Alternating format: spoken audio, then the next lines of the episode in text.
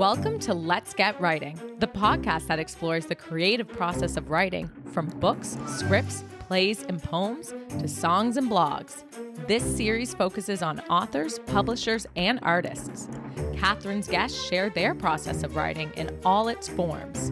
Listen along to discover personal journeys behind their work, explore options from indie to traditional publishing, and learn tips and secrets to inspire you. Welcome to Let's Get Writing. Hi, welcome to Let's Get Writing. I'm your host, Catherine Taylor. Let's Get Writing is available each week on my Facebook page, Catherine Taylor Media, and all shows are permanently hosted on my YouTube channel at Catherine Taylor TV. And of course, if you like your content on the go, they are also available as podcasts on Podbean or any of your favorite podcast channels. So never miss another episode. You can sign up, you can subscribe, and we'll always let you know when there's new content up, which is pretty well every week. And also, I really do love your feedback and appreciate your comments and ideas. So share them, and I'd love to hear from you. Now, on with the show. My guest today on Let's Get Writing is Paul David Power who has spent the past 25 years working as a writer, playwright, actor, and director. He has been named a finalist for the 2021 Governor General's Literary Awards in the drama category for his newly published play, Crippled, which I have a copy of here. And Paul is currently the artistic director of his own Newfoundland based company, Power Productions a professional theater company dedicated to the development of works um, and artists with a focus on the disabled, deaf, and mad arts domain. So I'm going to bring Paul up into the screen and introduce him to you if you don't already know him. He knows so many people. Hi, Paul. Hi there. Hi. ah, okay. you never know with technology if you're going to hear me or not, but you're out there in St. John's. I'm here in Grand Falls, Windsor. We are in Newfoundland for those of you who may not be here, which is an amazing place, an amazing creative place. And Paul is an amazing creative um, person here working on the island. So, Paul, welcome to Let's Get Writing again. It was, I think, I want to say over a year ago, and I'm sure it was. You were on tour with your play going across the island. How long ago was that? You're right. That was um, a little over a year ago before before the pandemic hit. We had finished just a, a cross Newfoundland tour. Yeah, exactly. And I had gone to see the show, and then you came into the Rogers TV studio, and we actually celebrated your birthday on the show. You did. um, that's a funny was, story. Was, my my my my castmates. Um, I wouldn't tell them the actual date of my birthday, which is March second, and um, because of that, they celebrated my birthday every day we were on tour, which was like two weeks, and every day they'd put me on the spot in some restaurant or something with a birthday cake and candles cake. I mean, you gotta you gotta love it. Like that's what happens when you work in theater, and if people have an experience, you become family, and and you become tortured like we torture members of our family. Just the way it goes.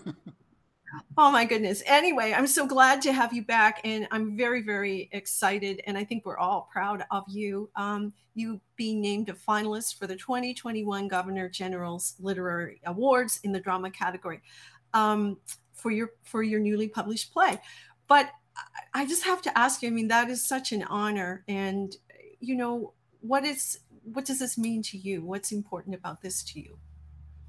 Uh, well, it was um, thank you it was a complete surprise. I didn't. It, it wasn't even on my radar, and um, uh, actually, uh, a lot of people knew before I did, and uh, I started getting um, a lot of a lot of emails and that congratulations yesterday morning, and I was like, what are they talking about? And uh, then I did see the news release, and I got formally contacted. Um, it's a real um, honor. Um, it's a real honor when anyone uh, decides to uh, highlight your work. Um, and and and it's a validation, I guess, um, that that I did a good job in telling the story that I wanted to tell. Um, and then to be put in a category with with other amazing, uh, accomplished writers um, is it's uh, it's humbling. It's um it's really great, and I'm really excited that you know Newfoundland is in there. You know, I'm, I'm very proud Newfoundlander and uh, that our, our, our province is represented in there. So um, all that all that means a lot to me. Yeah, I can only imagine. And if, I mean, if you think of the play and in the in the book being pub- published right at this time as well, and you know how much of you has gone into that work, and I know that from having done uh, a workshop with you. Um, oh, it's your story, or I'm trying to think That's of the name it. of it. Watch now. your Everyone- story.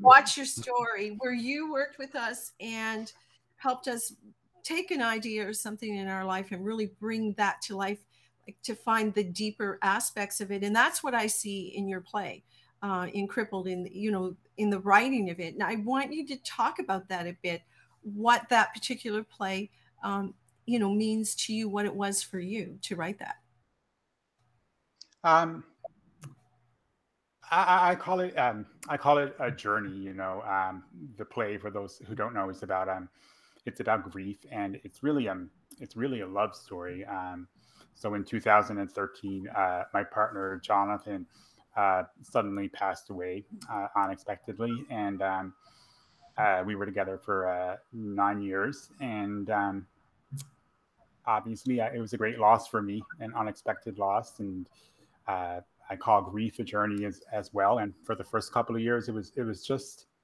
it was just surviving, you know, um, and, and trying to find uh, purpose in life and having to reinvent myself because, um, well, Jonathan wasn't there, and then you know we were sort of just each other's worlds. And um,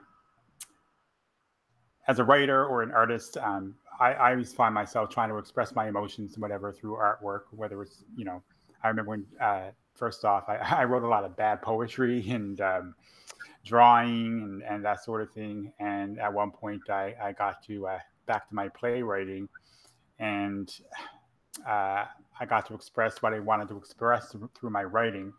But but the main catalyst was of it was um, I didn't get to say goodbye uh, to Jonathan because uh, um, his passing happened so suddenly, and um, I, I, needed to create a vehicle to do that. And um, playwriting is all about dialogue. And so I got to create a dialogue with Jonathan and be able to say what I wanted to say to him if, if he was here. Or and uh, and I um, tried to think what would he say to me if he was here, um, and, and knowing all the circumstances. And I found that um, really really therapeutic and it was an artistic journey. I, I, wrote the first draft and like i said i wanted to say what i wanted to say. I wanted jonathan to say what he wanted to say and, and that was great and i did it and it was it was 11 pages and i was going to give it up then. I was like well there's not a play here. It's like i don't have anything to write. But uh, robert Chafe great great writer and artist here in newfoundland. He uh, he was my dramaturge my editor. But we call that dramaturge and uh, playwriting. Um, he really pushed me to uh, explore my emotions, explore history, explore my identity. So, what started off as a therapeutic way uh, to grieve turned into a, a full length play with uh, visiting many dimensions that I didn't even know I had. But um, that's the that's the amazing thing about writing. Um, I find you learn a lot about yourself, your attitudes, and other people through writing that you don't learn just you know walking through day-to-day life. Mm-hmm. and i think all of those things but i also think vulnerability plays a part in writing too. As writers when you put your personal story out there which you're so attached to the story did you feel any anxiety or unsure when you did that? Yeah it's, it's been a real real experience in that way too. It is i mean most of it is my my life my story and uh, about my grief and and that sort of thing. And um, yeah uh, writing it was very therapeutic um, very um, safe though because i have a really good relationship with robert and then the people working on the play. Um, for those who don't know, you know, we also uh, were on tour with it, and I performed in it along with some great artists who I call friends. So it's that supportive environment. But yeah, when you go in front of an audience, and now as a publication through Breakwater Books, um, it's for anybody mm-hmm. to see. And uh, I did th- go through. Um, we were on tour for a couple of years with the play, and uh, every night performing that, and even even now interviews and everything talking about it is sort of putting yourself out there um, all the time. And um, you know, there's some days I'm like, I, I don't want to go there, and and but you have to perform, right? And um, I, I'm learning how how to balance that too, you know. And um, but uh, the best thing about mental health, I guess, and, and when you're you're facing issues is is talking about it. Like talking about it really mm-hmm. helps along mm-hmm. with, along with the writing. Well, you yourself, you're a person who has lived your life disabled, and I and I think you brought that right there on the cover of the book. You know, you put it out in a way that everyone goes, "Oh, are they going to be uncomfortable to to see this?" Or you know, you put it out there. So tell me about your choice of title and and what that meant to the overall play itself? Um, I, am a child of the 70s, um, for one thing. And uh, you, you had to remember back then, uh, we weren't as educated and uh, mm-hmm. educated in diversity as we are now. And there was different terminology used. And um, when I was born in the 70s and uh, doctors and uh, parents or whoever, the term crippled was used. And it, it's in my play um, that I remember that that term being used in my in my early days, and uh, how, as years went by, how um, negative that term has turned out to be, and uh, how it could have an impact on um, on your self-worth and and and you know these horrible labels we, we give everybody and that we we, we um, mm-hmm. carry within us uh, and memories of it um, but along with um, the disability component and the um, uh, word crippled um, there's also um, the emotional part of uh, my character uh, tony uh, being crippled by grief uh, when the play opens, um, Tony mm-hmm. doesn't basically he doesn't want to live anymore. You know, he can't find purpose in life, and um, so he he's crippled um, in the way of he can't move on from his grief because Tony's lost his partner, as Paul lost his partner, as well. Um, when when I find when you're faced with something so traumatic and so challenging in life, it tends to play on our uh, insecurities. And if we let ourselves uh, we can go back and think of every single negative thing in our lives, you know, and that that that's part of the part of our mental health challenges, you know, if we if we go that way, and it can be a very very dark road. And um, of course, the um, the word crippled comes back to Tony's mind and his self worth, and he has no purpose now because his partner passed away, and so it's that um that analogy that you know I'm just I'm just a cripple calling himself the most derogatory name that he can, and um, it, it, goes hand in hand with the mm-hmm. emotional crippled. Yeah, and it, and it's a, it's a strong title, and it does really encapsulate everything that you have in that in that play. Um, so so much, and I just I also think that you know you have brought to the theater, something that we don't always see. You yourself performing. We know that there's not diversity. There hasn't been a history of diversity in theater, um, you know, in that whole arena, whether you're backstage, on stage. And I think, are you hoping to make it more inclusive? Are you wanting to bring a change to that world? And I think definitely you're doing it. You're doing it. But is that important to you?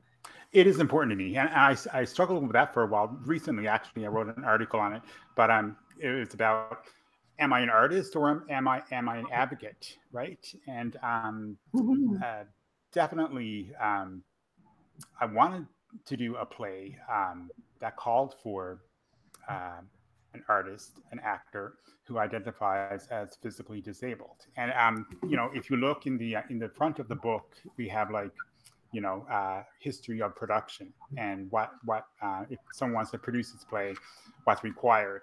And one of the things stipulated at the beginning of the book is that the character Tony, um, the, my character, uh, um, the character that Paul is that um, that resembles Paul, um, the actor has to have a physically physical disability, you know, and um, I think it's really important. Number one, because um, I think it would be a truthful performance because not, you know, it's a lived experience. But number two, um, it allows for other theater companies, other parts of the world to look for that artist who identifies as a disability. And it's so cool to have a character you know it's flipping the whatever you know most casting people in that you know are looking for the six foot blonde whatever.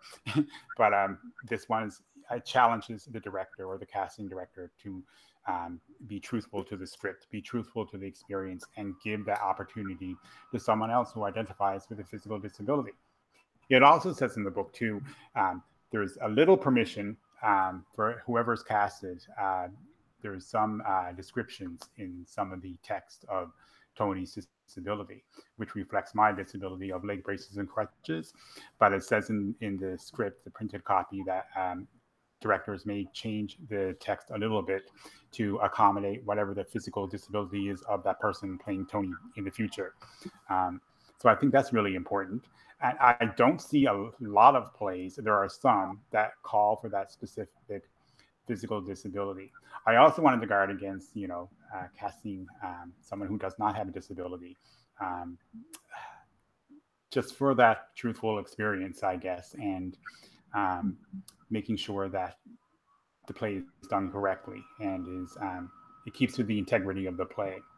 Um, through the years, I've been uh, involved in a lot of different arts projects and symposiums and conferences and that that um, are, are looking at the, the role of disability in our arts and uh, the representation. And um, I'm actually working right now on a uh, the first Atlantic, Atlantic Canada symposium for artists with disabilities. Um, and uh, this is the first time in Atlantic Canada we've done this and having tr- sort of a, a collaborative uh, uh, effort. And uh, that's because whether we like it or not, the representation of persons with disabilities is still behind the times when it comes to uh, comes to the arts, and it's important.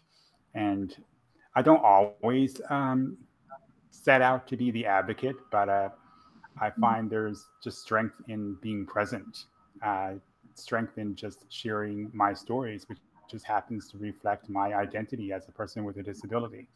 Um, and I think that's we need more of that. You know, it doesn't have to be um, someone up on a soapbox heralding um, disability. Uh, stories don't have to be always about the expectation of it's someone overcoming a disability, as if disability disability was something bad that has to be overcome. Um, that inspiring, you know, cheesy, good for you attitude. Um, which is what people expect, I think, when it comes to disabled stories. I, I know when they were doing reviews of the production of Crippled, um, every single reviewer uh, um, had had the line along the lines of something like, "It's not what I expected." It's like they went in with um, because the play was called Crippled, I guess. Went in with the expectation mm-hmm. this is going to be, be be about you know the classic disability story, overcoming barriers, and and rising at the end. And that's not what the story is. It's more of a love story, like I said. And I think we really need to embrace and encourage persons who live with a disability to share their stories of life, um, of love, of, you know, it just doesn't have to be the disability. And uh, casting agents, um, writers, um, movie makers, whatever, um, need to further embrace that it can be more than just the disabled story. Uh, just the presence of someone with a disability is enough. Um, it doesn't need to be a soapbox. I'd love to see more of that diverse in storytelling. Sorry, I went yeah, down there. no, no, you did, and I'm glad you did because what you had to say was very powerful, and I think we understand. You know, we understand that, and especially coming from your point of view, I think you are both an artist and an advocate, but I wonder if your greatest advocacy is to what you write and what you're actually doing and living you know, and that's where I think you will reach people and people who similar to you, maybe trying to find their place. And again, you're right. Back in the good old days, it would be how you would overcome a disability and so on. And I think reading reading about your life and hearing your TED talk and things like that, you I think you kind of experienced that too, did you not? Like where you thought, when am I going to be fixed? When am I going to be, you know, and and you had to come to terms with that. Just talk a bit about that. Yeah, it's um yeah, I did a TED talk um, uh, a couple of years ago, and it was about um coming of age, like I was 18 or 19, and um, yes, it, it all goes through the um the belief or the, the, false belief that you know a disability is something that has to be fixed or yeah it's a blemish or something. And, and, growing up i had something like 30 or 35 surgeries growing up and each one was um, designed to improve me right? Or, or, that was my understanding as a child and um, and each each time it was it was getting better. I mean, they were designed to to, to make make me uh, more physically mobile and, and life easier in the way of getting around and, and the benefits of that. But it's also the connotation of we have to fix you. And so I grew up with that each surgery I, I, was getting better and better i needed to be fixed was was what stuck with me right mm-hmm. and um, when i was around 18 or 19 for the most part um, all these surgeries had concluded. You know, there was there was nothing else they could do,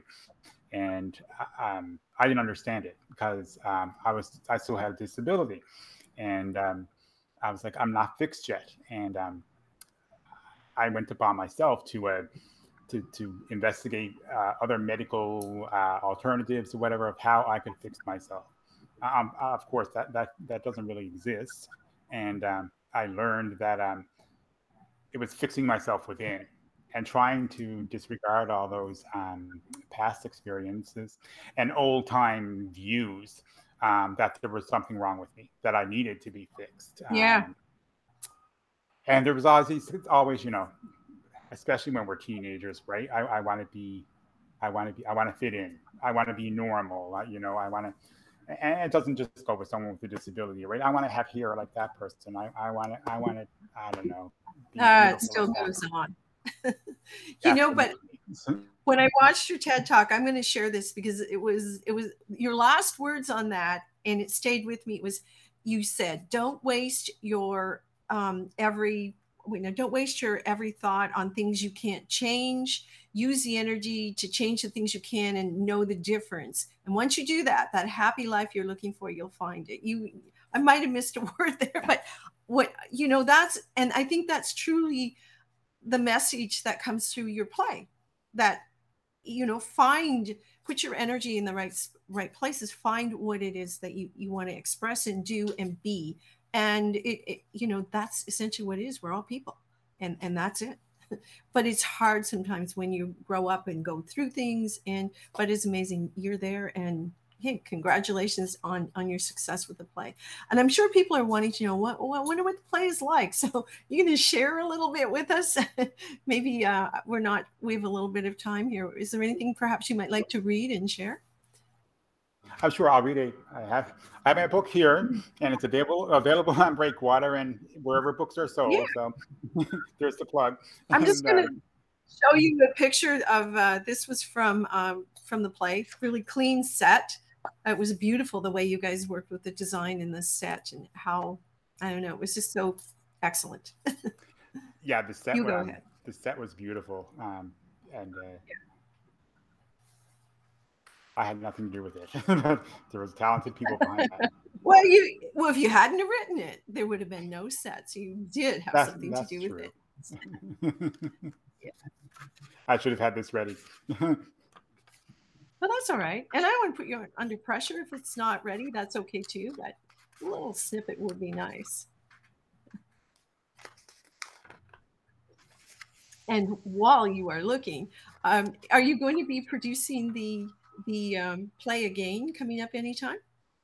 Well, we do have uh, the pandemic shut everything down um, for us mm-hmm. as, as well as everybody else in the arts for a long time. But we do have a date confirmed in Toronto uh, with uh, uh, Theatre Passe Muraille um, in May of 2022. And I'm hoping that will uh, stick off maybe another little round there. So uh, we're looking forward to doing that. Um, and also, um, uh, we're going to have, I think, to celebrate the uh, the, the, nomination, um, uh, a virtual uh, celebration of reading. I think Power Productions, my company, along with Breakwater, is going to arrange something. So look for that. Now I found I found a piece that I, I love to read. okay. Tracy Marie, as long as a longtime friend, I continue to be inspired by Paul and your work that you do and to share so much of your experiences. Thank you so much, Tracy Marie. That's a beautiful comment. And Paul, you do have a fan fan base. Go ahead. She's my biggest fan. Thank you, Tracy. I love you. okay. Uh, this this is a, a little monologue of, um, that I'm sharing about growing up uh, with a disability and the word cripple. Um, everyone knew me. I was little Paul, the cripple boy who lives up the road. No explanation needed. No awkward questions, no stares from strangers. Every day I know what to expect. My parents being overprotective. Neighbors yelling, wait for little Paul, as the other kids ran down to the beach. Everyone putting, as they said, God love, always getting $5. Yeah, I got $5 because I was special. I used to get handed money. Walking through a store down the street, adults would just stop and give me $5. I thought it was great. Hey, it's $5. That's a lot of money to a kid, hey? My mom didn't like it. She kept telling me I shouldn't take it. Don't take it. I didn't understand why.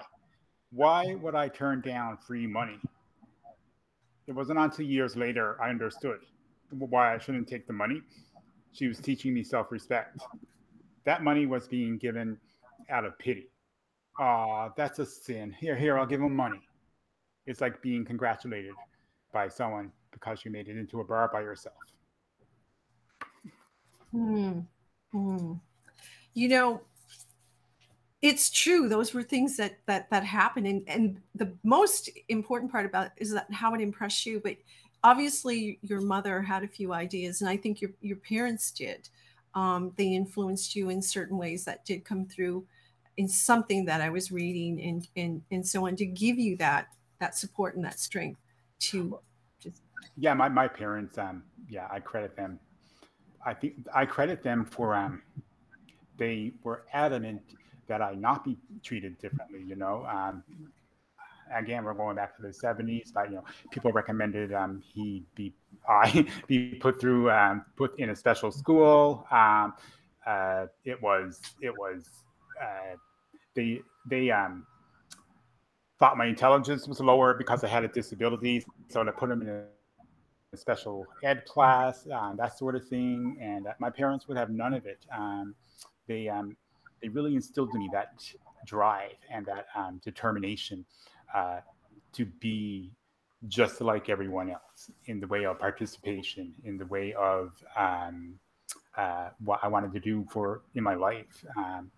There was no barriers in that way, and I wouldn't I wouldn't have had that if I wasn't raised the way I was raised. So um, yeah, I, I, value them, and uh, they really paved the road for me. And um, you know, uh, I think that's where I got the. I, I, just go and do things. Not I, I. No one's telling me I can't. You know. And I think that's why I got involved in theater. That's why I went out on auditions. That's why I decided to write plays and everything. Um, why? Why wouldn't I? And um, and I've learned through the years, especially when I've gotten to talk to a lot of other disabled artists, um, that um, that's not the norm. That's not the norm. Um, many uh, persons with disabilities um, are, are not are not a, a, a inspired. They're they're they're not a they're not supported. Um, their their path is already spelled out for them by by false attitudes. Um, so yeah, I credit my parents a lot. Well, thank you for that. And I hope that people out there watching have heard that message and a very important one, and you see the result of it. Paul, I want to thank you so much. Uh, we are out of time. I wish we weren't because I feel like we're just getting war- warmed up. That was fast. Like we did go fast, but I want to thank you so much for for coming on and sharing this and wish you every success in that that upcoming opportunity. But you're going to make your own opportunities. We know that. Anyway, Paul, thank you so much. And um, I just love you. thank you so much. It's it's, a, it's always a pleasure. And uh, thank you for taking the time to have me. All right. Thanks everyone for joining us and stay tuned. We'll have more great shows coming up. Bye now. Thanks so much for listening. We'd love to hear from you, so please let us know what you thought of this episode and share your ideas for future guests or topics. You can email us at letsgetwriting at katherine.taylor.ca. Don't forget to subscribe and even leave a review. And if you love this episode, share it with a friend. Until next time, believe in yourself and let's get writing.